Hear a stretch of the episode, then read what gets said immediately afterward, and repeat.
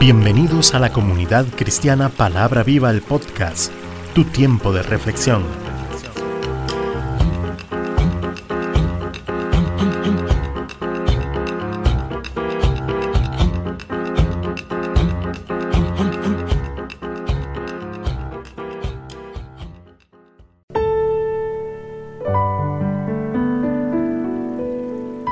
Hoy con José Alberto Delgado.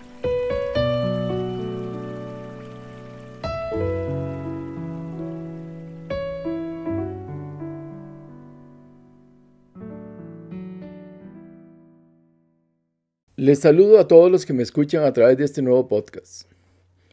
Oramos, Padre de gloria y de misericordia, te clamo a ti, Dios de justicia y de rectitud, para que cada día nos ayudes a entender que tú estableciste dos eternidades, la gloriosa y la del lago de fuego y de azufre, y que podamos discernir conforme a tu divina palabra, para saber escoger de una manera correcta y así ser librados de la condenación eterna.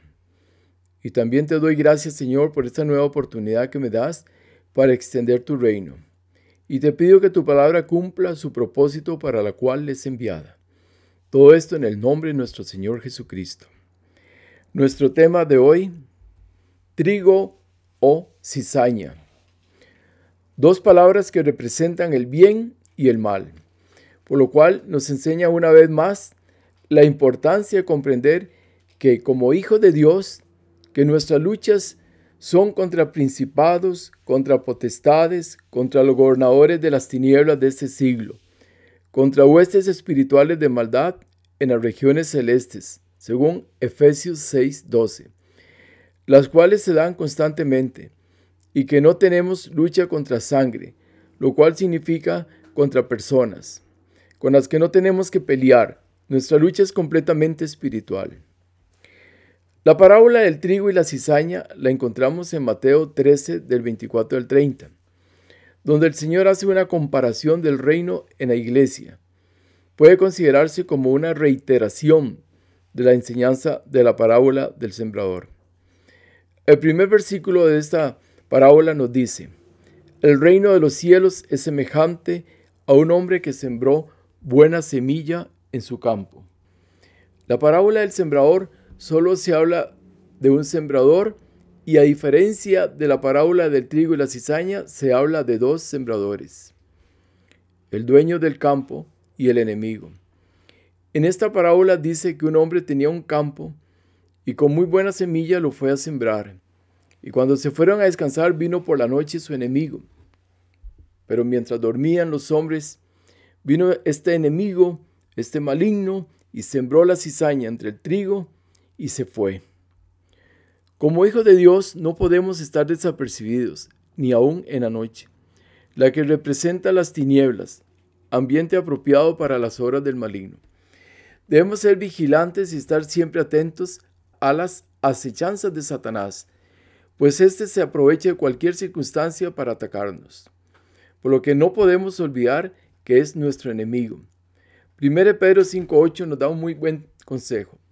Sed sobrios y velad, porque vuestro adversario, el diablo, como león rugiente, anda alrededor buscando a quien devorar. Es triste ver a muchos que han estado en congregaciones, incluso se han bautizado, han sido líderes, caer en las garras del león rugiente. Aunque algunos comentaristas bíblicos han considerado a estas personas como falsos cristianos, pues muchos de ellos han pertenecido a la categoría de la parábola del sembrador donde la semilla no pudo germinar y dar el fruto esperado. Muchas veces nos sentimos ilusionados con personas que han dicho sí a Jesucristo, pero desaparecen al igual a como llegaron. Satanás opera de manera silenciosa. Dice, sembró la cizaña y se marchó. El daño estaba hecho. Y cuando salió la hierba y dio fruto, entonces apareció también la cizaña. Este maligno Sabía las consecuencias de su daño, solo era cuestión de tiempo. La cizaña aparece con el trigo, y cuando los trabajadores del campo vieron lo que estaba sucediendo, no comprendían lo que estaba pasando, pues daban fe de que su patrón había sembrado semillas de alta calidad. Quizás se sintieron indignados, burlados, con temor, al ver aquel cultivo de trigo lleno de cizaña. Era una total decepción. Por eso, nosotros, como hijos de Dios, no podemos confiarnos de nada. Aunque andemos en luz, las tinieblas siempre están al acecho. ¿Cómo quisieron enfrentar a aquellos trabajadores tal situación? Su reacción fue, arranquemos la cizaña. Quisieron tomar la justicia por ellos mismos, pero no está en nosotros el juzgar algo que solo le corresponde a Dios. Aún por más indignados que estemos, creyendo que tenemos la razón. No podemos enfrentarnos contra las personas. El Señor dice en Romanos 12:9, no os venguéis vosotros mismos, amados míos, sino dejad lugar a la ira de Dios, porque escrito está, mía es la venganza, yo pagaré, dice el Señor. Hebreos también nos reafirma en Hebreos 10:30, pues conocemos al que dijo, mía es la venganza, yo daré el pago, dice el Señor. Y otra vez el Señor juzgará a su pueblo. De una manera muy sabia, el dueño del campo les calma diciendo, Él les dijo, un enemigo ha hecho esto. Y los siervos le dijeron, ¿quieres pues que vayamos y la arranquemos? Él les dijo, no, no sea que al arrancar la cizaña, arranquéis también con ella el trigo. Solucionar problemas es nuestro diario cotidiano. Para ello, como cristianos, debemos actuar más como el dueño de aquel campo que como a sus trabajadores y aprender de esta lección la importancia de ser prudentes. Clamar a Dios por sabiduría e inteligencia para que en las diversas situaciones que se nos presenten en la vida podamos marcar la diferencia. No sea que echemos a perder la obra de Dios. Si se arranca la cizaña, se arrancaba el trigo. Esto por cuanto la cizaña tiene un gran parecido al trigo en sus primeras etapas de desarrollo. Es también conocida como el trigo venenoso, lo que hacía que el trigo fuera grandemente afectado, trayendo graves consecuencias. Por ejemplo, si dos personas se dicen ser cristianas, pero una no lo es, ¿cómo saber cuál es el verdadero cristiano? Solo se necesita una cosa para saberlo, y es discernir qué tipo de fruto está dando. Pues no se puede tomar frutos de higo de una vid ni viceversa. La cizaña, por más parecida que fuese al trigo, nunca va a producir trigo. Por eso aquel agricultor dijo, Esperad el tiempo de la siega. ¿Qué significa esperar el tiempo de la siega? En la siega ya no iba a haber confusión, pues el trigo se diferenciaría de la cizaña de una manera clara y precisa. Esto se asemeja al día del juicio, donde el Señor apartará a los malos de los buenos. Y dice Mateo 25:33, y pondrá las ovejas a su derecha y los cabritos a su izquierda. Al final el dueño del campo les explica qué hacer en el momento de la siega. Dice, dejad crecer juntamente lo uno y lo otro hasta la siega. Y al tiempo de la siega, yo diré a los segadores, recoged primero la cizaña y atadla en manojos para quemarla, pero recoged el trigo en mi granero. Les hace ver que tienen que recoger primero la cizaña la cual debe ser atada en manojos con el fin de ser quemada. De esta manera, como hijos de Dios, tampoco nosotros podemos permitir ni lo más mínimo de pecado en nuestras vidas. Debemos erradicar todo aquello que sea una amenaza a nuestra santidad. Por más parecido que fuese la cizaña al trigo, no dejaba de ser una planta venenosa. Representaba un peligro. Solo se esperaba el ser incinerada. Apocalipsis 20:10 dice, y el diablo que los engañaba fue lanzado en el lago de fuego y azufre, donde estaban la bestia y el falso profeta, y serán atormentados día y noche por los siglos de los siglos. Y también nos dice en el 22:14 de Apocalipsis, Bienaventurados los que lavan sus ropas para tener derecho al árbol de la vida y para entrar por la puerta en la ciudad. Mas los perros estarán fuera, y los hechiceros, los fornicarios, los homicidas, los idólatras, y todo aquel que ama y hace mentira. Mas los hijos del reino serán echados a las tinieblas de afuera, y allí será el lloro y el crujir de dientes. Esto es demasiado claro, especialmente para aquellos que no quieren creer acerca de la justicia de Dios. Para ellos existe un final nada agradable, un lago de fuego y azufre. Por ello Jesús dice que todo aquel que no confiese que Jesucristo es el Señor y Salvador del mundo, por sí solo se condena. Pero contrario a esto, Juan 4.15 dice, 1 Juan 4.15, todo aquel que confiese que Jesús es el Hijo de Dios, permanece en Él y Él en Dios. Repito, 1 Juan 4.15, todo aquel que confiese que Jesús es el Hijo de Dios, Dios permanece en Él y Él en Dios. ¿Qué pasó con el trigo? Dice, sería llevado al granero. ¿Quién se fue y quién se quedó? Es claro, la cizaña no solo se fue, sino que desapareció, pero el trigo, recogido con gran cuidado de que no trajese nada de cizaña, fue guardado en el granero. El trigo se quedó. Esta selección fue realizada por los segadores, que son los ángeles de Dios, que como especialistas en su campo supieron separar el trigo de la cizaña. Y lo mismo harán al final de los tiempos. Separarán a los malos de los buenos. Hay una frase muy profunda a la vez de mucho reflexionar. Lo que no sirve para el granero, solo sirve para el fuego. Es necesario que estos tiempos aprender a distinguir entre cristianos nominales que solamente existen de nombre, pero no es en realidad lo que ese nombre les designa y cristianos reales, entre convertidos y convencidos, y entre profesantes y creyentes. Recordemos esta frase, la fe no es el instrumento para creer, sino el medio permanente para permanecer en Cristo.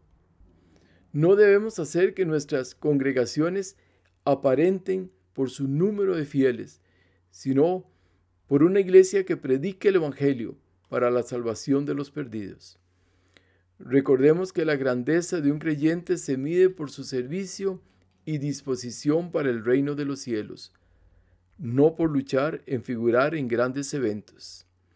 Por lo cual debemos de seguir el ejemplo de Cristo, que nos enseña Pablo en Filipenses 2.5 al 8.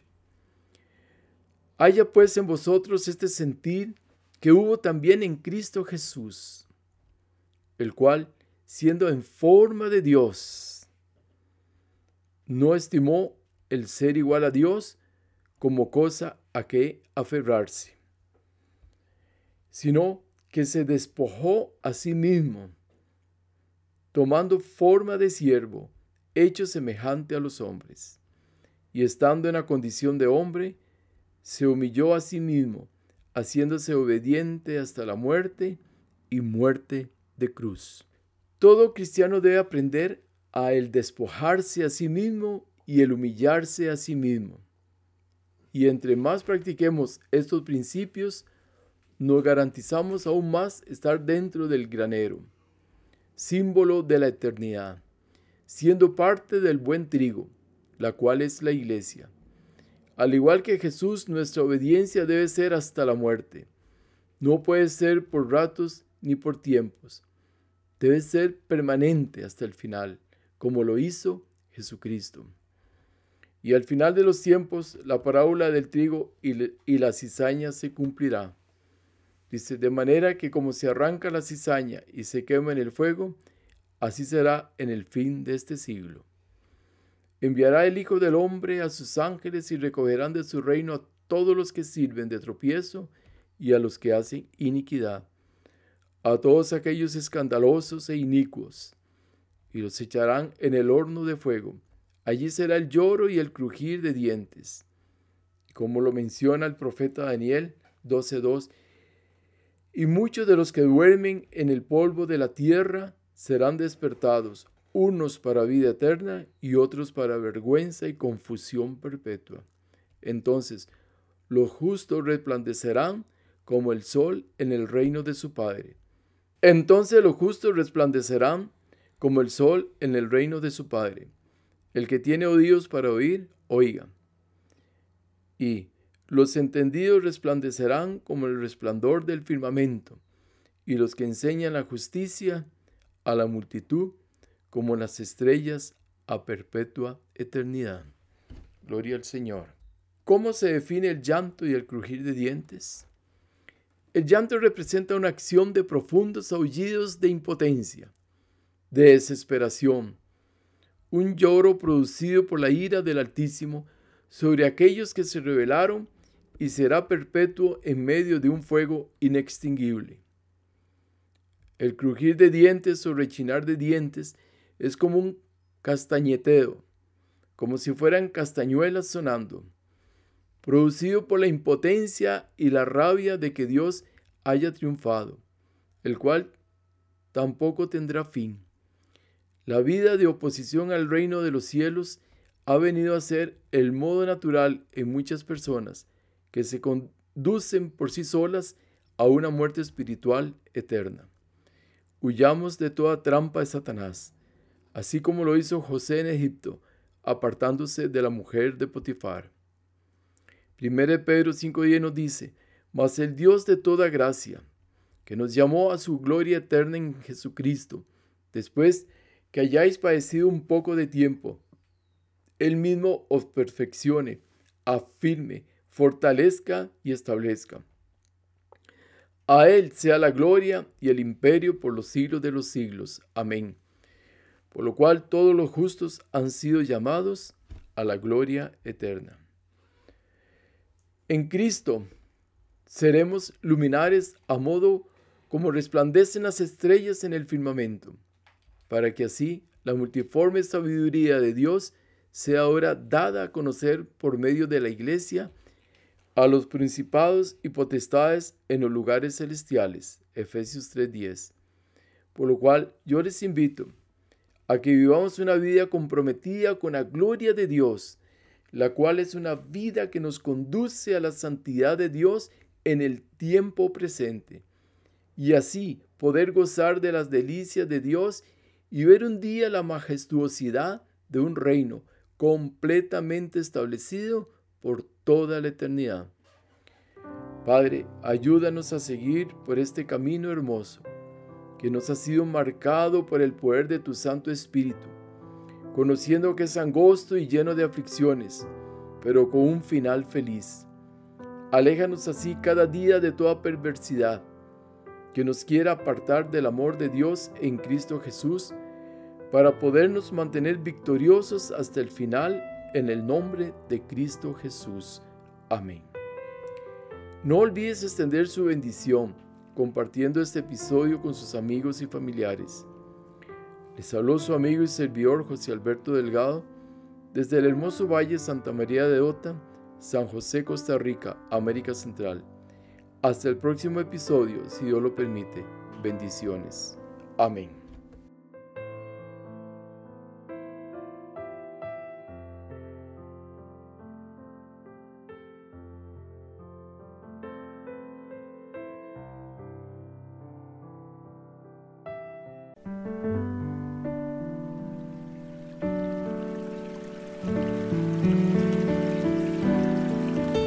Comunidad Cristiana Palabra Viva, todos los derechos reservados.